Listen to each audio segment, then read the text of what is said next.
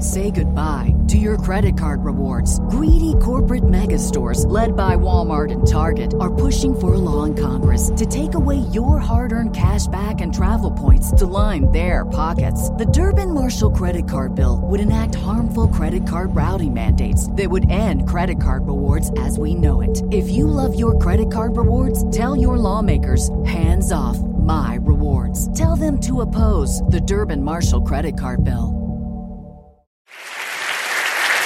We all know the saying that democracy is the worst form of government there's ever been, except for all of the others. And yes, it's true, democracy can get messy, voters can make mistakes, and politicians can figure out ways to play those voters. But the theory goes that democracy always gets to correct itself. The bums get thrown out, the wisdom of the people gets reasserted. But what if the theory fails?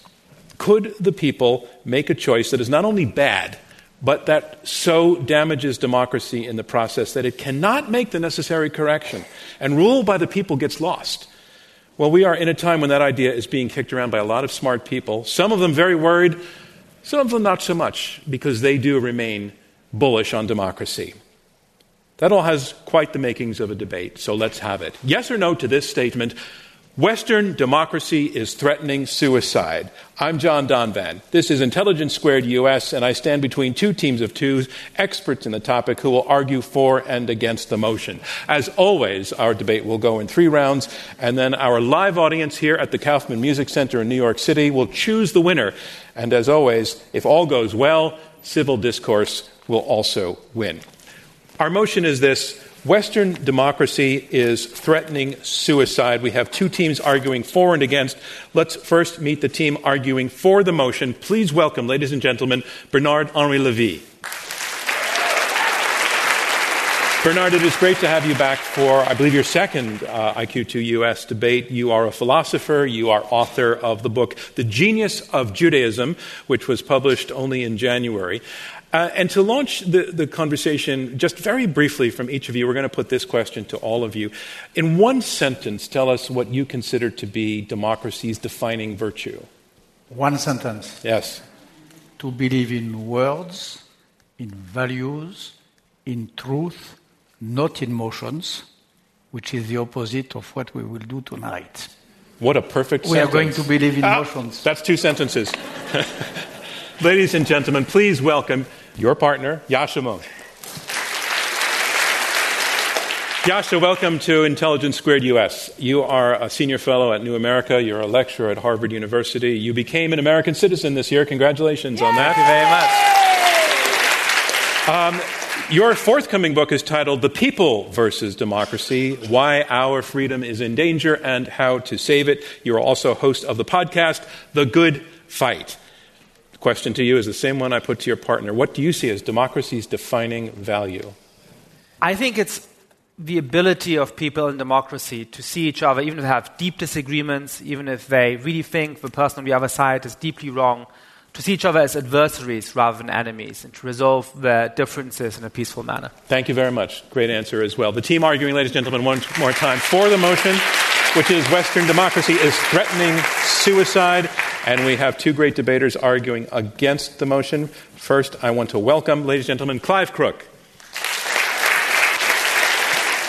Clive, also a return to Intelligence Squared for you. You are a columnist for Bloomberg View, where you write about economics and finance and politics. And on our question, democracy's defining virtue, you say?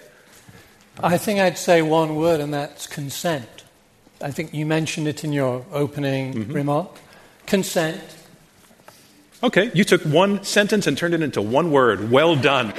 That's the kind of pithiness we're looking for tonight. And ladies and gentlemen, please welcome Kori Schake.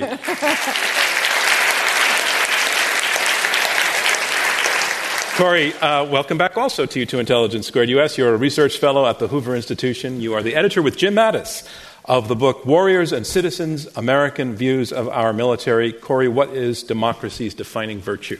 So I am going to try and meet Clive's standard and use a single word. And for me, it is accountability. Excellent. The team arguing against the motion, you've heard their two words. Let's move on to round one. Round one are opening statements by each debater in turn. Debating for the motion, Western democracy is threatening suicide. Our opener is Yascha Mounk, a senior fellow at New America and lecturer at Harvard University. Ladies and gentlemen, Yascha Mounk. When I look at what's going on in our politics here in the United States, but also in Europe, it's easy to feel disgust. And I feel disgusted. I feel disgusted when our president denigrates the people who are in need of help at the moment in Puerto Rico. I feel disgust when our president calls neo Nazis some very fine people implicitly in response to Charlottesville. But today I don't want to talk about disgust and I don't want to talk about emotion. I want to make a rational, calibrated case for why, unfortunately, I do believe that democracy is threatening suicide at the moment. Now, what would it take for us to believe that? If we put our disgust aside, why should we think the democracy is threatening suicide? Well, I think we have to show two sides, two things to be true on this side of the debate. The first is that people really are quite fed up with democracy, that we're falling out of love with democracy, that we've had enough of it in many ways. Now, thankfully, that's something that my academic research speaks to directly. I've shown in the last years that the number of people who say it's important to live in a democracy has gone down a lot. When you ask Americans born in the 1930s and 1940s how important it is to them to live in a democracy, over two thirds say it's essential to them. When you ask millennials, less than one third say the same thing. 20 years ago, one in 16 Americans said that they were in favor of army rule. Now it's one in six Americans. In France, in the United Kingdom, about one in four people used to say that they want a strong man leader who doesn't have to bother with parliament and elections. Now one in two do. These are shocking numbers. You can see some of the results in actual voting behavior. You see the election of Donald Trump in the United States, a man who threatened to jail his main political, not adversary, but opponent in his mind. So that's the first thing you got to believe. That a scary number of people is fed up with democracy, is becoming more open to alternatives. But there's a second part that we have to convince you of as well, which is that these movements are actually dangerous. I want to tell you about the logic of populism, why it is that these populists end up being dangerous to democracy. And it's for a very simple reason. It's because they think politics is simple. It's because they think that all of our problems are the fault of an elite that is corrupt or self serving or cares more about minorities and foreigners than they do about the real people. And it's this mindset that makes them promise voters everything get into power and say, I'm going to solve everything. And of course, once they get into power, they start saying, Who knew that healthcare could be so complicated? and so, what do they do? They start to blame. They start to blame independent institutions. They start to attack judges.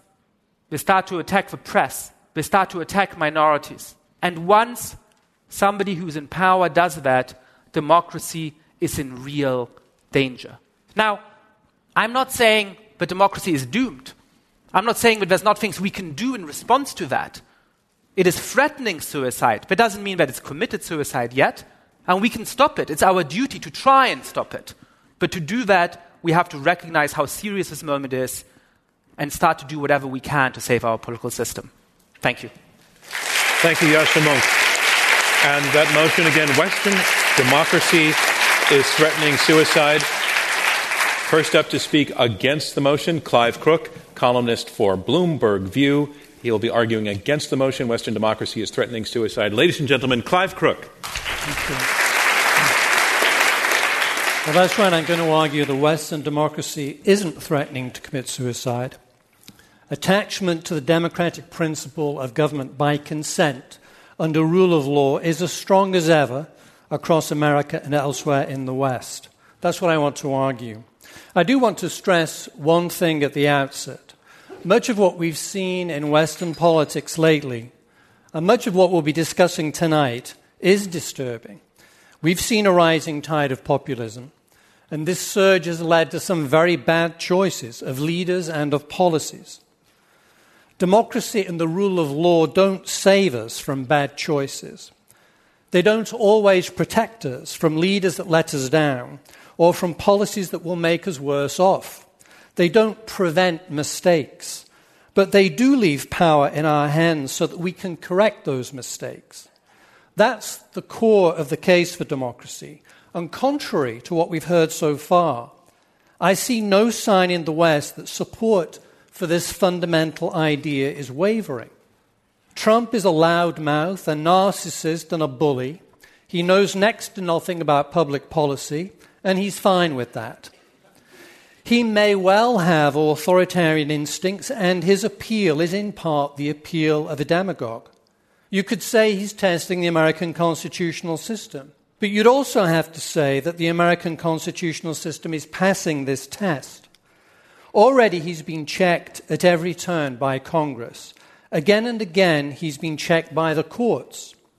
After he fired James Comey as head of the FBI, Trump's own Justice Department appointed a special counsel of renowned drive and integrity to take the Russia investigation forward. Perhaps Trump will be foolish enough to try to remove Mueller from that post. If he does, more of his supporters will desert, and the odds on his impeachment will shorten dramatically. In other words, our constitutional protections are working. Now, Trump, this leader with authoritarian appetites, let's call them, did get elected, and he still has a lot of support. So, how can I argue that backing for democracy remains strong? Because Trump, support for Trump is mainly an act of protest, not against the principles of democratic governance, but against the performance of an entrenched and incompetent political class. Trump supporters consider themselves loyal to the Constitution. They made a bad choice, but it's a serious misunderstanding to call a protest vote against the dysfunction of Washington, D.C., anti democratic.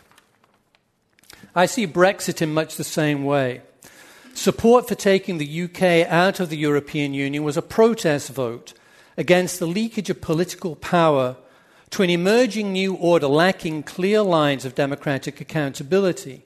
It was a reckless choice, but it was not a vote against democracy. It was a reckless vote in favor of democracy. In times of great stress, and past decade was that and then some, voters can lose trust in their leaders and put the wrong people in charge. They might even tell pollsters that democracy is no longer working for them. But here's the key thing not for one second does that mean they want control taken out of their hands or the government to put itself above the law. Western democracy isn't dying. I ask you to vote against the motion. I'm John Donvan. Round one of this Intelligence Squared US debate continues in just a moment. What's the easiest choice you can make? Window instead of middle seat? Picking a vendor who sends a great gift basket? Outsourcing business tasks you hate? What about selling with Shopify? Whether you're selling a little or a lot, Shopify helps you do your thing, however you cha-ching. Shopify is the global commerce platform that helps you sell at every stage of your business. From the launch your online shop stage to the first real life store stage, all the way to the did we just hit a million orders stage? Shopify's there to help you grow. Whether you're selling scented soap or offering outdoor outfits, Shopify helps you sell. Wherever and whatever you're selling, Shopify's got you covered. Sign up for a $1 per month trial period at shopify.com slash try. Go to shopify.com slash try now to grow your business, no matter what stage you're in. Shopify.com slash try. We are halfway through the opening round of this Intelligence Squared U.S. debate. I'm John Donvan. We have four debaters, two teams of two, fighting it out over this motion Western democracy is threatening suicide. You've heard the first two opening statements, and now on to the third. Now, to speak for the motion Western democracy is threatening suicide, let's welcome to the stage philosopher and author of The Genius of Judaism, Bernard Henri Levy. Ladies and gentlemen, Bernard Henri Levy. Democracy is not only the fact of voting. Democracy is not only the law of majority. To be in democracy means, of course, that there is a vote, but it means also a certain style of behavior, of consent, as you said, of uh, values, a certain form of public debate, a certain way of believing in truth. During the Brexit campaign, you had this incredible image of some debaters, Neil Farage, making some points, and just after the vote, in a very famous TV uh, program, saying, Okay, I lied. I did not mean it. You have in France Marine Le Pen and all the populists, they don't give a about truth. They don't even believe in fascist creed. They don't believe in anything. They are pure cynical, which is the opposite of democracy. And Donald Trump did even better. He decided that truth does not exist any longer, that truth is exactly what fits him, and that there is a post truth and alternative truth, alternative facts, which are what is convenient for him. So this means that you cannot say that this rise of populist movement don't prove that there is a real threat on democracy. Number two, second sign. In the last three, four years, each time we saw peoples trying to embrace democracy, the democracies said, no, thank you. Remain where you are. This is what happened with the Syrian Democrats when some people in Syria decided to oppose both the criminals of Bashar al Assad regime and ISIS, the Democrats, they were said by the United States of America, by France, by Europe, no, thank you. Remember the red line which was crossed and uh, with no consequences. Second example, Ukraine. You had in Ukraine very recently a whole people with a, a big culture saying, we are European. We want to join the club of democracies. We said, you belong to the geostrategic space of Russia. And the last example, Kurdistan. You have a valiant people who fights for the values of democracy, and we are abandoning these people in a shameful way. So this is the sign of democracies who no longer believe enough in themselves to be able to hear this appeal and this call. When you look at the map of the world, to last remark, who is on the rise today? Some empires which we thought dead in the last years, they are on the rise again. The Ottoman Empire, the Russian Empire, the Chinese Empire. In a way, the dream of an Arab empire embodied by Al Qaeda yesterday and by Daesh, uh, by ISIS today.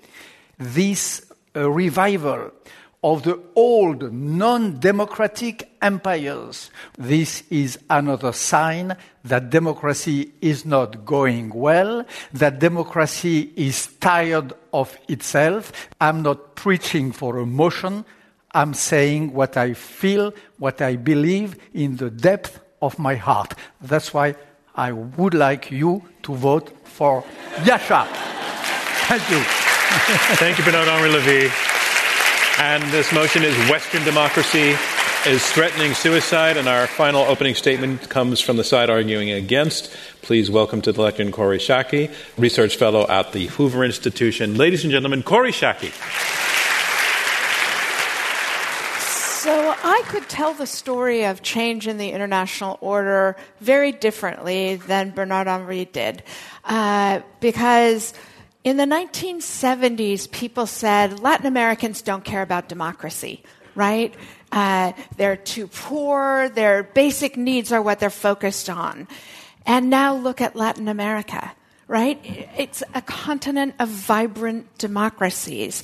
The Brazilians are refusing to stand for corruption in their government, which had been common for the entirety of Brazilian history. Latin Americans want to be able to control their government. And now the discussion is about the Middle East. And yet, what have we seen in the Middle East? Not only, as you suggest, the people of the Kurdish regions of Iran, Syria, Turkey, and Iraq um, yearning for a government that feels representative to them, but the people of Iraq as well. The people of Iran, the 2009 Iranian parliamentary elections, in which they believed the government had stolen from the people the outcome. And that had to be put down by force. The peaceful protest marches, the peaceful protest marches you saw in Syria before the government began cracking down on them. People yearn for what we have the luxury of taking for granted my response to the fact that you know these kids these days don't care about freedom and democracy and they'd just be just as happy to live in an autocracy yeah my nephews have the luxury of not knowing anything about World War II. And that's pretty wonderful that they have grown up in freedom so expansive that they can talk nonsense about what kind of government they would like to live under. But nobody's choosing to live under authoritarian governments. People aren't, Americans aren't emigrating to China because, by God, what we would like is an efficient government that would have high speed trains that work on time. We don't do that because democracy is messy and slow, and we're almost always dissatisfied with the process, and we're almost always dissatisfied with the outcomes. But that's the point. We get to change the outcomes. That's a universal yearning that every time people get the opportunity to choose it, they choose it. All of us can identify ridiculous excesses in our politics. In fact, we have elected one president in our country. But the institutions are holding, civic society is holding. The day President Trump issued his travel ban, the ACLU got 350,000 new members and raised $24 million right? There, there are natural antibodies in democratic societies that get activated when our rights or our practices begin to be undercut. And the reason I believe that you should vote for our side of the argument is that it's a vote in the ability of rejuvenation in democratic societies. We're not good at having it right. We're good at getting it right. Right? by bits and pieces, by fits and starts, by doing it badly and then doing it a little bit better. That's the success of democracy in our societies. Thank you, Kori Schake. And that concludes round one of this Intelligence Squared U.S. debate, where our motion is Western democracy is threatening suicide. Now we move on to round two, and round two is where the debaters address one another directly and they take questions from me and from you, uh, members of our live audience here in New York City. The motion is this Western democracy is threatening suicide. The team arguing in support of the motion. Bernard Henri Levy and Yascha Mounk have argued that Americans are falling out of love with democracy. They're saying they see the same thing in some parts of Western Europe. They're saying, in fact, that the people who are getting elected now actually can cause real harm because democracy is not just about the vote. It's about a culture and a set of attitudes and the behavior, and politicians are dishonoring the traditions of democracy, which has impact. We are hearing that now. Also, that the lack of support from the democracies for places where nascent democracies are struggling to stand up suggests that the democracies have lost faith in themselves. The team arguing against the motion, Kori Schake and Clive Crook, they say yes, populism is real. They say it is rising. They say bad leaders are being chosen, but they argue that the mistakes that are made can be corrected and that support for the ability to correct mistakes is not being eroded. That all over the world, people are fighting for what we have, which is the choice to choose our leaders to throw the bums out, and that that has not changed. They're saying that basically the system is working, democracy is resilient. There's a lot to get into there. I'm very interested in this notion about the against side's confidence in the ability of the system to correct for the kinds of problems the foresight is saying are taking place. So I want to take this to first to Yascha Mounk. Your opponents are saying a lot of what you're saying is true. They're not saying so what, they're not saying it's inconsequential, but they're saying the system is built to fix it and it's proving that it's working. What's your response to that? I think that was really, you cut to the chase of a core of their argument, right? Um, they both said, look, a protest vote doesn't necessarily mean that it's anti democratic. You vote for Brexit, you're fed up with the European Union. It doesn't mean that you dislike democracy. They said, look, perhaps young people have a liberty to say, I don't like uh, democracy, I'm in favor of army rule. They wouldn't actually enjoy living under army rule. I grant both of those points. Both of those points are true. But that's not reassuring. Because democracy is a very brittle set of institutions. And once you have an authoritarian populist in power who is actually trying to undermine independent institutions in every way they can, the fact that people say, oh, you know what, whoops, we made a mistake, isn't going to help. When you look at the current Polish government, they were elected mainly on a promise to abolish a $10 charge when you go to the doctor. But they also were populists, and now they have stacked the Supreme Court of Poland with their own supporters. They have turned state TV into a complete propaganda machine. They have undermined the right of the opposition to protest their policies. Lots of polls are now saying, you know what, perhaps we made a mistake. We shouldn't have said it's going to be fine.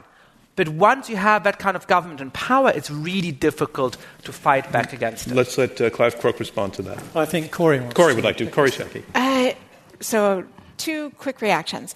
The first is that you guys haven't actually answered the question of why is this happening now? And Clive's answer is that we're in a time of tumult. The world's changing dramatically because of technology and globalization, and that's putting pressure on the system. But the system is functioning as it's designed to. We think it's a lot less brittle than you th- think it is. And I would just use from the American case, we have two precedential examples. There uh, are similar times in the 1820s and the 1880s where you have rapid technological change that roils American politics and throws these populist political leaders up. Andrew Jackson, for example, much greater threat to the institutions and practices of democracy in America than Donald Trump ever was. But the great thing about democracies is that you turn the key in the lock, his adversaries found ways to create um, counter arguments. And the same thing happens in the 1880s. You get populists coming forward, and then you get the problems that were driving people to populism addressed by democratic means. Let, let me, and we're in the midst of that process. Let me bring a little of your point to Bernard Henri Levy and put it in the context of Brexit. Your, your opponents have called Brexit a maybe even a rational protest vote, which was not a vote in any way to say we want less democracy. And um, I think in the minds of the voters, it might have been a sense of more control. So take us through the Brexit vote and how that fits into your argument. The Brexit vote, uh, of course, it is a, a protest vote, but all populist votes, all extreme right votes in history, and even, I'm sorry, all fascist votes in the past, it is not comparable, were votes of protest protest is not an argument. You have a way to protest in a democratic uh, sense, and you have a way to protest which takes you out of the democratic uh, circle. Why are people voting for populists? Why did people vote for Donald Trump? Well, for one, because the living standard of average Americans has stagnated. From 1945 to 1960, it doubled. From 1960 to 1985, it doubled again. Since 1985, it's been flat. People are pissed off about that. For another, because it's complicated turning a, a, a country with a strict racial hierarchy into an equal multi ethnic democracy. We're still struggling with that. There's some people against it. Now, what I want to say is this these are deep problems, and they are driving real anger. And unless we solve them, they're going to continue driving those protest votes. They're going to continue driving that anger. But this is and preci- so, this and so, is no, no, no. Let me finish for a second. This is precisely so, our point. No, because because, because it's difficult to well, solve those problems, and if we won't, the, then the, democracy the is going to be roast. Pro- look, for heaven's sake, the problem in Washington is not the technical difficulty of these issues; it is political paralysis. Let's go to some audience questions, sir. Right there, um, the mic's right there. So if you can stand up, tell us your name, and you can. First name is fine, by the way. My name is Trevor. Uh, my question is Adolf Hitler was democratically elected in 1932 in an overwhelming majority, and in less than a decade, he turned what was a democracy into very much the antithesis of that. Um, Kori, to you and your side, how is that so fundamentally different than what we're seeing happen in the United States today? Uh, I think there are a couple of differences.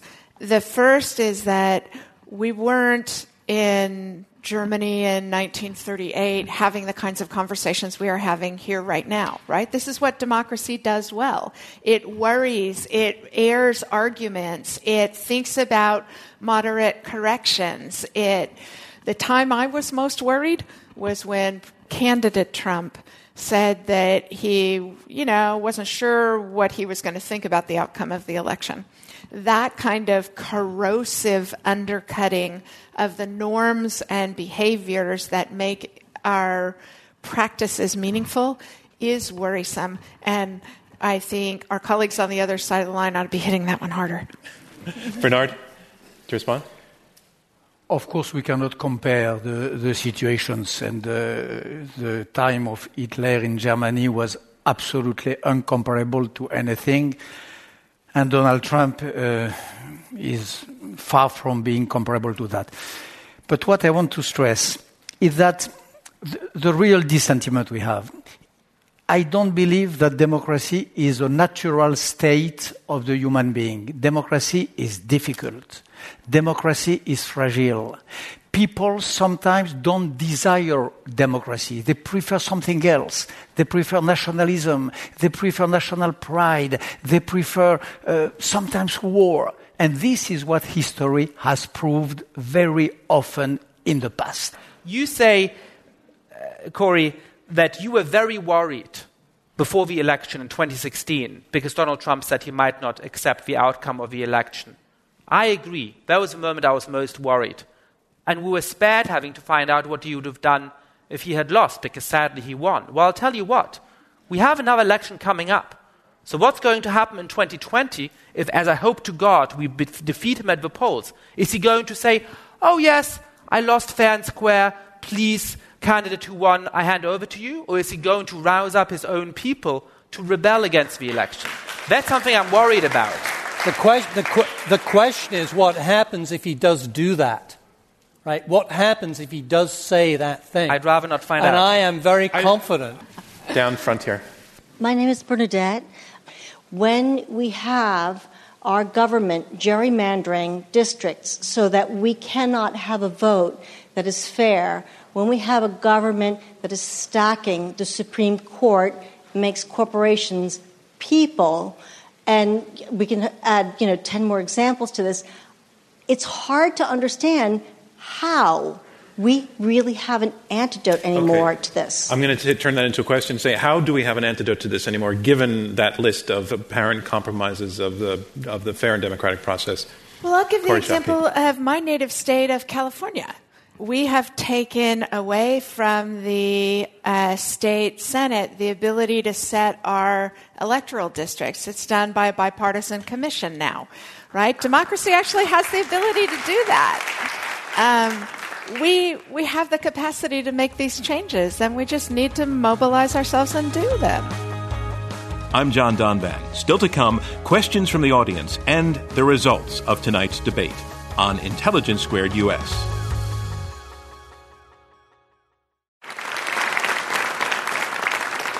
I want to remind you that we are in the question and answer section of this Intelligence Squared U.S. debate. I'm John Donvan, your moderator. We have four debaters, two teams of two, debating this motion Western democracy is threatening suicide.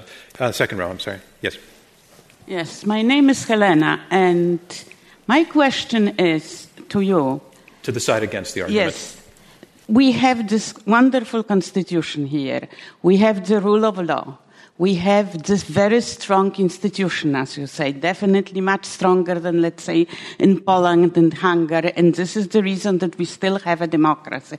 But then you said the problem is uh, why we are not able to produce with this fantastic system good politicians, which would make sure Okay. that our democracy will survive. I'm going, I'm going to, again, that's a whole other debate. So I'm going to move on to another question. it's Sir, same right in the middle there. And if you stand up, a microphone will be brought, I think, best from this side. For the side against the motion, my name's Ben. Um, it's an effective argument, I think, that the institutions uh, are responding. My question is if you had someone uh, more effective and more uh, focused, perhaps, on corrupting those institutions, who didn't go for a Neil Gorsuch, but went for a good friend, uh, how effective could those institutions be with a focused leader who Oh. intended to remain? Interesting question. I want, do you want to take that, Clive, or? I I think, you know, you're right. It is something of a consolation that Trump is so clueless.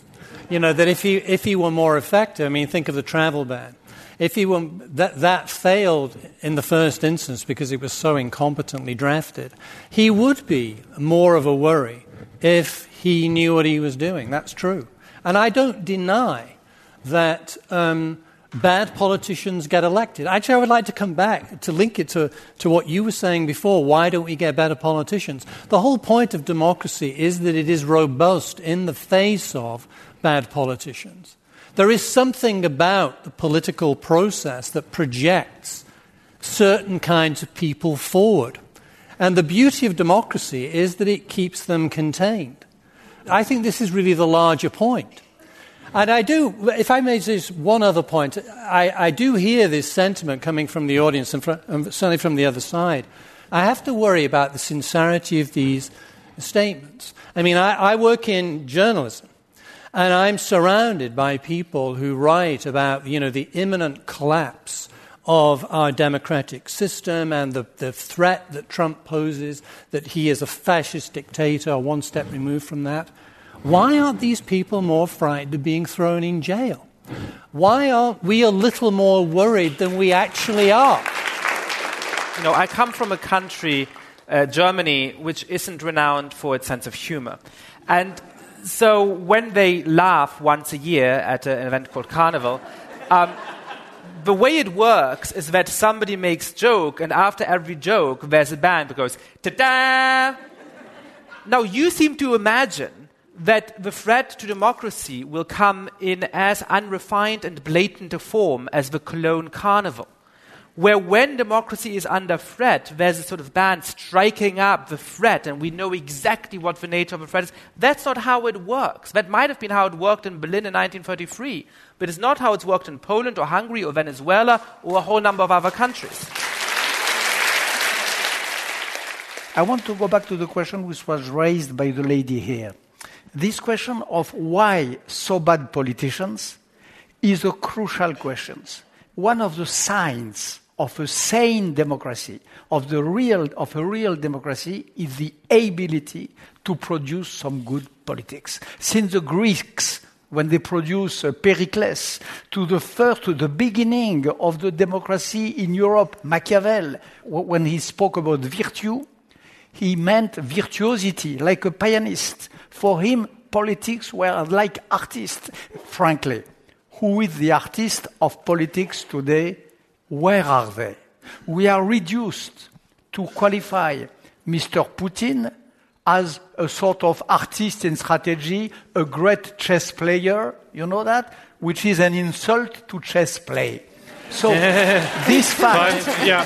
this fact that the so-called democracy I, I, are unable to produce artists of, politi- of policy is one of the signs that our motion is a good one. I, saw, I saw, Clive, you were uh, really thinking that one through and digesting. So, I mean, it is an interesting theory of democracy that the, the purpose of democracy is to discover, you know, the Mozarts of politics who are Absolutely. out there. It is not. At least a sign. it, it is not. Maybe Pol- not the purpose, politics, but a sign. Politics is about ordinary, flawed individuals, and the purpose of democracy is to put them in a situation of competition and rivalry where they're held accountable to the people. That's what politics is for. Okay, but uh, the people, of course, but the accountability works on two sides in democracy. You, the people has to be accountable also for his choices. If the people is sovereign, Democracy is the sovereignty of people. Every sovereign should be accountable. I want to take this gentleman out. You're wearing a orange shirt. I can't quite see the color. Uh, my name is Patrick. So, if you look at the American Constitution in particular, it was designed when the federal government was minuscule. Currently, the federal government is 3 million employees. There's various government agencies. So, where are the check and, checks and balance in the modern government, either in America or in the European Union, against the regulation government that has evolved from democracy? Yeah, so it's a f- fantastic question. And elections have consequences. Presidents have the ability to change regulation unless Congress prevents it or unless the courts determine that it is unconstitutional. Um, and the ability to make those changes is actually um, proof that the system is working. We have a government designed by people who are afraid of concentrations of power right? You can't get anything big done in America without consensus. That's on purpose. And that is actually our greatest protection. Our government's designed to have to negotiate everybody into an agreement. And governments on both political sides uh, for the last several administrations haven't done nearly a good enough job of building a broad basis of support. That's why you see so much seesawing. Yascha, do you want to respond to what you just heard? Look, I think that's basically right, but there's a real problem here that checks and balances work as long as all parts of a government actually have a common purpose in mind. And the problem with the checks and balances is that when you have so many veto points, that nothing can get done because there's this deep spirit of animosity, of partisanship, then anytime somebody has a little bit of power, they use it to the max. They start to abuse the institutional norms because now we've got the presidency and we've got to do everything we can. And that, political scientists show, is exactly what has happened historically in Latin America, which had a very similar presidential system, many of those countries, to the United States. And you ended up in these situations of political blockage when nothing could happen. And eventually, a strongman leader came about and said, You know what? I'm going to solve all of this. Just give all of the power to me. I'm going to run roughshod over institutions. I'm going to solve everything. And you know what you call that person? You call him a dictator. And that concludes round two of this Intelligence Squared US debate, where our motion is Western democracy is threatening suicide.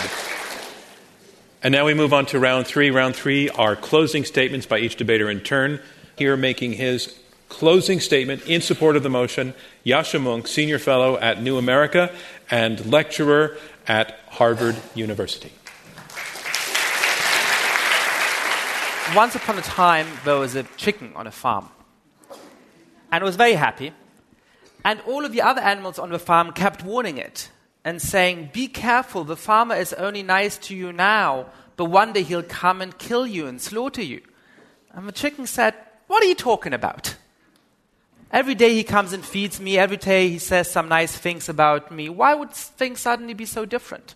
There's a story by Bertrand Russell, and he concludes that indeed the farmer did come and wrung the neck of a chicken, and more sophisticated views as to the nature of history would have been to the chicken's benefit. I'm telling you this story because there are some things that were driving the farmer's actions.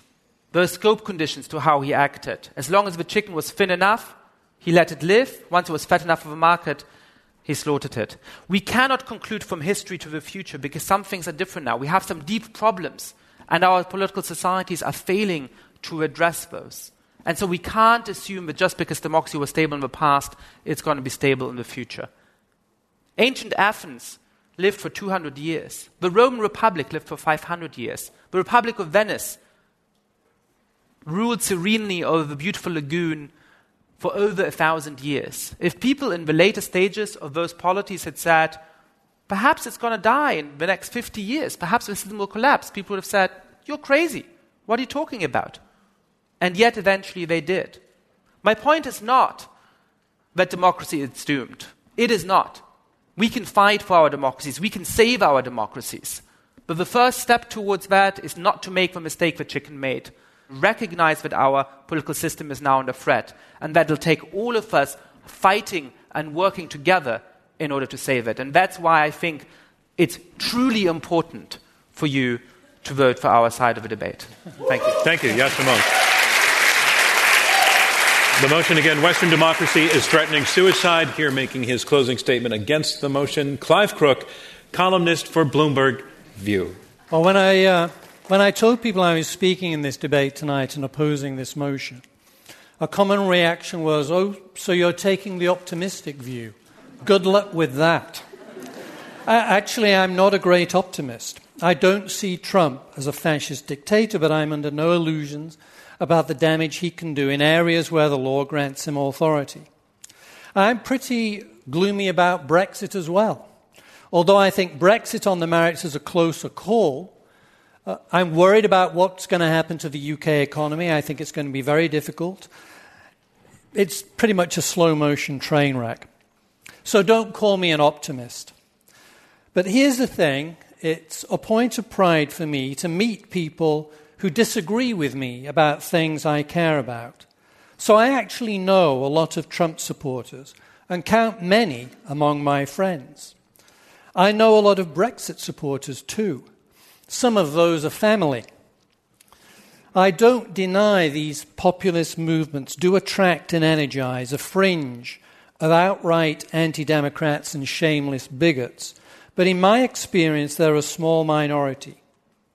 One thing I can say with certainty that all the people I've talked to about these subjects agree on our politicians work for us, not the other way around.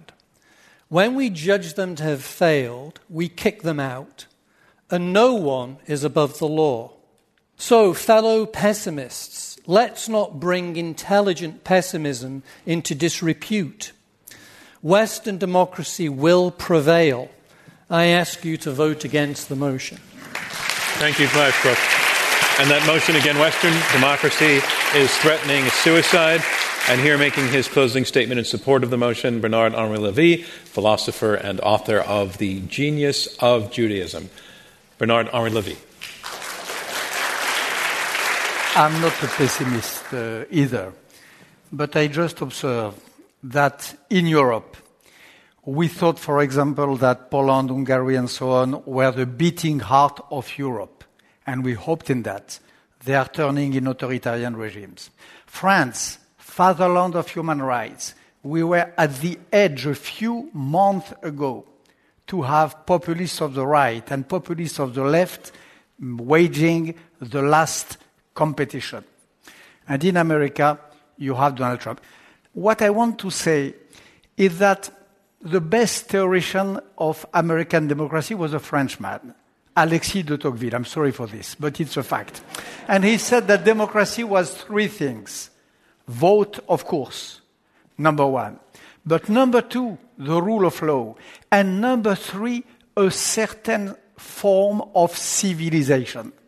Tocqueville said that it was a form of freedom of speech, a way of behaving with the other, a way of um, having a, a free debate, and that this, a way also of being, if you want, out of the grasp of power. And this democratic civilization is what shows today some signs of corruption everywhere in the Western world. Thank you. Thank you, Bernard Henri Levy.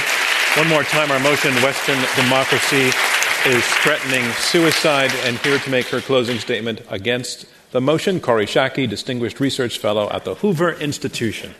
So my favorite commentator, thank you. My favorite commentator on American culture is not Alexis de Tocqueville, magnificent as he is, but a British historian from the 1920s, Bertha Ann Reuter, who described the United States as a country of people too extreme in religion and politics to live in peace anywhere else. Right? We are not newly a society with lots of friction. We are not newly a society that has economic problems, that is uncivil in much of its discourse, that has a lot of serious social problems that we at times address inadequately or we fail to live up to our values. Those aren't new things about our country. My favorite uh, article ever written about America in the world is by the journalist James Fallows. And I can't remember the actual title, but his argument is that the reason the United States is successful in the world is because we always think we're failing. The United States always thinks it's bad at stuff, right? In the 1970s, the Japanese economy was overtaking us. And now the rise of China is going to be the end of American dominance we tend to give our opponents all of the advantages of what we struggle so mightily to get right. And there are many things we get right. One of those things is building institutions and building civil society as a counterbalance to the power of government. The distribution of power that we have in Western liberal societies is our great saving grace and is much more robust than our adversaries this evening give it credit for. I hope you will vote with me on that. Thank you, Kori And that concludes our closing statements. The results have come in. I want to remind you, you have voted twice once before you heard the arguments, and once again after you've heard the arguments. It's the team whose numbers have moved up the most in percentage point terms that determine who our winner is. Let's look at the first vote. In the first vote on the motion, Western democracy is threatening suicide, 41% agreed, 31% were against, and 28% were undecided. Those are the first votes. Let's look at the second vote. In the second vote, the team arguing for the motion, their result was 57%. They pulled up 16 percentage points. Okay, that's the number to beat. Let's look at the the against side. Their first vote was 31%. Their second vote was 37%. They pulled up 8 percentage points, which was not enough. It means the team arguing for the motion, Western democracy is threatening suicide, are our winners. Our congratulations to them. Thank you from me, John Donvan, and Intelligence Squared US. We'll see you next time. This Intelligence Squared US debate was held in front of a live audience at the Kaufman Center in New York City. Robert Rosenkranz is chairman, Clea Chang is chief operating officer, Leah Matthau is vice president of programming, Shay O'Mara is manager of editorial operations, Rob Christensen is the radio producer, Damon Whittemore is the audio engineer, and I'm your host, John Donvan. You can now stream all of our debates on demand on Apple TV and Roku devices with the new IQ2 US app. For more information or to purchase tickets to future events, visit iq2us.org.